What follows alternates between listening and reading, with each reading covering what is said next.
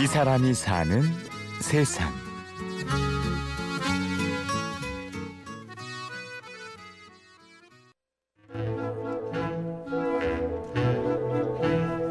눈높이를 맞추는 부분이 상당히 중요하다고 생각을 하거든요. 마케팅에서는 여러 가지 전문 용어도 많이 있고 그런 부분들을 쉽게 쉽게 얘기하면서 내가 하고자 하는 얘기가 그들한테 완벽하게 이제 전달되지 않는다면 사실 아무 의미가 없어지는 거거든요. 제 이름은 박영철이고요. 현재 38살이고 전자회사에서 마케팅 업무를 하고 있습니다. 마케터 박영철 씨. 그는 어릴 때부터 부모님 품을 떠나 홀로 생활하게 됩니다. 시골에서 농사를 지으셨다 보니까 부모님이 못 이루신 뭐 학업에 대한 욕심이 있다 보니까 저를 어려서부터 이제 친척 집에 보내서 공부를 좀 계속하게 하려고 하는 그런 부분들이 있어서 어렸을 때부터 이제 혼자 많이 살았죠. 어린 마음에 부모랑 같이 있어야 되는데 그러지 못하고 이제 눈치를 보면서 생활하다 보니까 아무래도 청소년기 시기에는 상당히 좀 우울함이 많았었던 그런 부분들이 있어요. 그래서 뭐 인생은 행복보다는 뭐 불행이 더 많지 않나 뭐 이러한 좀 우울한 생각들 많이 했었는데 눈치를 많이 보고 우울함이 많았던 아이. 하지만 그는 한 사건으로 인해 삶에 대한 태도가 바뀌게 됩니다. 대학교를 서울로 오고 나서 이제 학교 근처에 하숙을 하게 됐었는데 제가 살던 하숙집에서 불이 한번 크게 났어요. 게다가 그 하숙집이 목조 건물이었다 보니까 정말 큰 불이 났어요. 기억하기로 소방차 거의 아홉 대 정도가 출동할 정도로 큰 불이 났었고 들것에 실려 나오는 두 사람이 있었는데 제 방의 맞은편과 맞은편 옆에 살고 계시던 형 하나와 이제 신입생 동생이 그 사고로 이제 그렇게 이제 죽어서 나온 거죠. 신입생 같은 경우에는 또 기말고사 준비 때문에 열심히 공부를 하다가 이제 지쳐서 이제 잠이 들었었고 그 형 같은 경우에는 학교를 졸업하고 결혼을 이제 준비하는 직장인이었는데 그렇게 열심히 살던 사람들이 한순간에 허무하게 이제 죽고 이제 나가는 걸 보다 보니까 그때부터 인생의 가치관이 좀 바뀌었어요. 상당히 좀 긍정적이면서 적극적으로 바뀌었어요. 제 톡에 보면 이제 좌우명이 까르페디엠이라고 현재를 즐겨라. 그는 아픈 경험을 통해 현재에 충실한 삶의 소중함을 깨닫게 됩니다.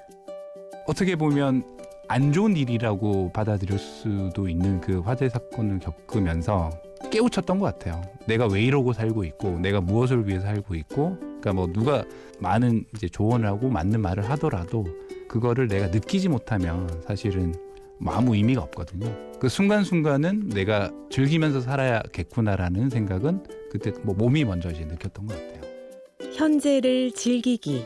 그 시작을 위해 영철 씨는 아르바이트를 시작합니다. 외국을 이제 안 나갔다 보니까 외국을 한번 나가보자는 컨셉에서 이제 알바를 시작했었죠. 텔레마케팅.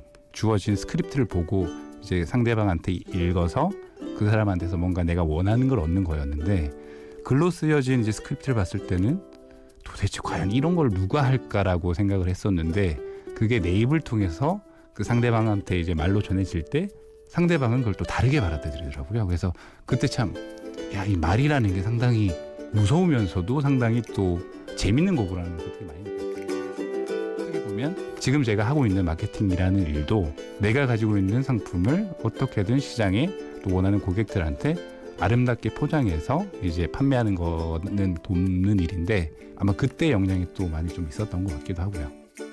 말의 힘과 그 재미를 알게 된 영철 씨. 그는 원래 다른 꿈을 가지고 있었다는데요. 저의 원래 꿈은 교수님이 되는 거였습니다. 군대에 있을 때도 사실 뭐 선임병들이 이제 뭐 후임병을 구타하나 뭐 지금은 이제 그런 부분이 많이 없었었지만 그때 당시에도 많이 이제 군대 문화가 개선된다고 했지만 여전히 그런 부분들이 있었거든요. 저는 이제 선임병이 돼서 절대 저는 후임병들 손대지 않았습니다. 대신에 바로 앞에 불러놓고 앉혀놓고 한 시간이고 두 시간이고 말로 푸는 거죠. 나중에 이제 제대하는 순간이 돼서 이제 후임병들이 그러더라고요. 차라리 때리라고. 그러면서 박 병장님은 제대하고 나면 사기꾼이 되거나 아니면 뭐 교수님이 되거나 말한 대로 뭐 그런 사람이 될 거라는 얘기를 들을 정도로 말하는 걸 되게 좋아하고요. 게다가 사람들하고 이제 커뮤니케이션 하는 걸 되게 좋아하고 내가 가진 어떤 뭐 경험들이나 내가 가진 생각들이 다른 사람들한테 전파돼서 영향을 미치고 또 그 사람들이 그런 부분을 가지고 살아가는 그런 부분들 보는 게 상당히 재미있는 것 같아요. 원래 그가 꿈꿔왔던 일은 아니지만 박영철 씨는 자신의 일에서 본인이 가진 장점을 최대한 활용하고 있습니다. 지금은 이제 교수가 되기 위한 노력들을 하기에는 이미 많은 시간이 지나왔지만 그와 비슷한 그런 이제 일들을 하고 있는 것 같고요. 결국 제가 하고 있는 업무에서 내가 가지고 있는 그런 부분들을 뭐 소비자들이든 아니면 어떤 사람들한테 얘기함으로써 그 사람들이 판단하는데 좀 더 뭐 도움이 되거나 아니면 내가 원하는 방향을 끌거나 그런 형태의 비슷한 일을 하고 있는 것 같아요. 소통의 중요함을 알고 그 순간을 즐기는 남자 박영철 씨를 만났습니다.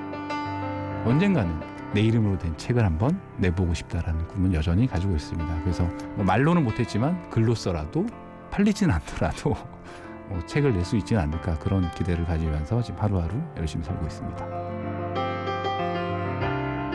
지금까지 취재 구성의 강철, 내레이션 임현주였습니다. 고맙습니다.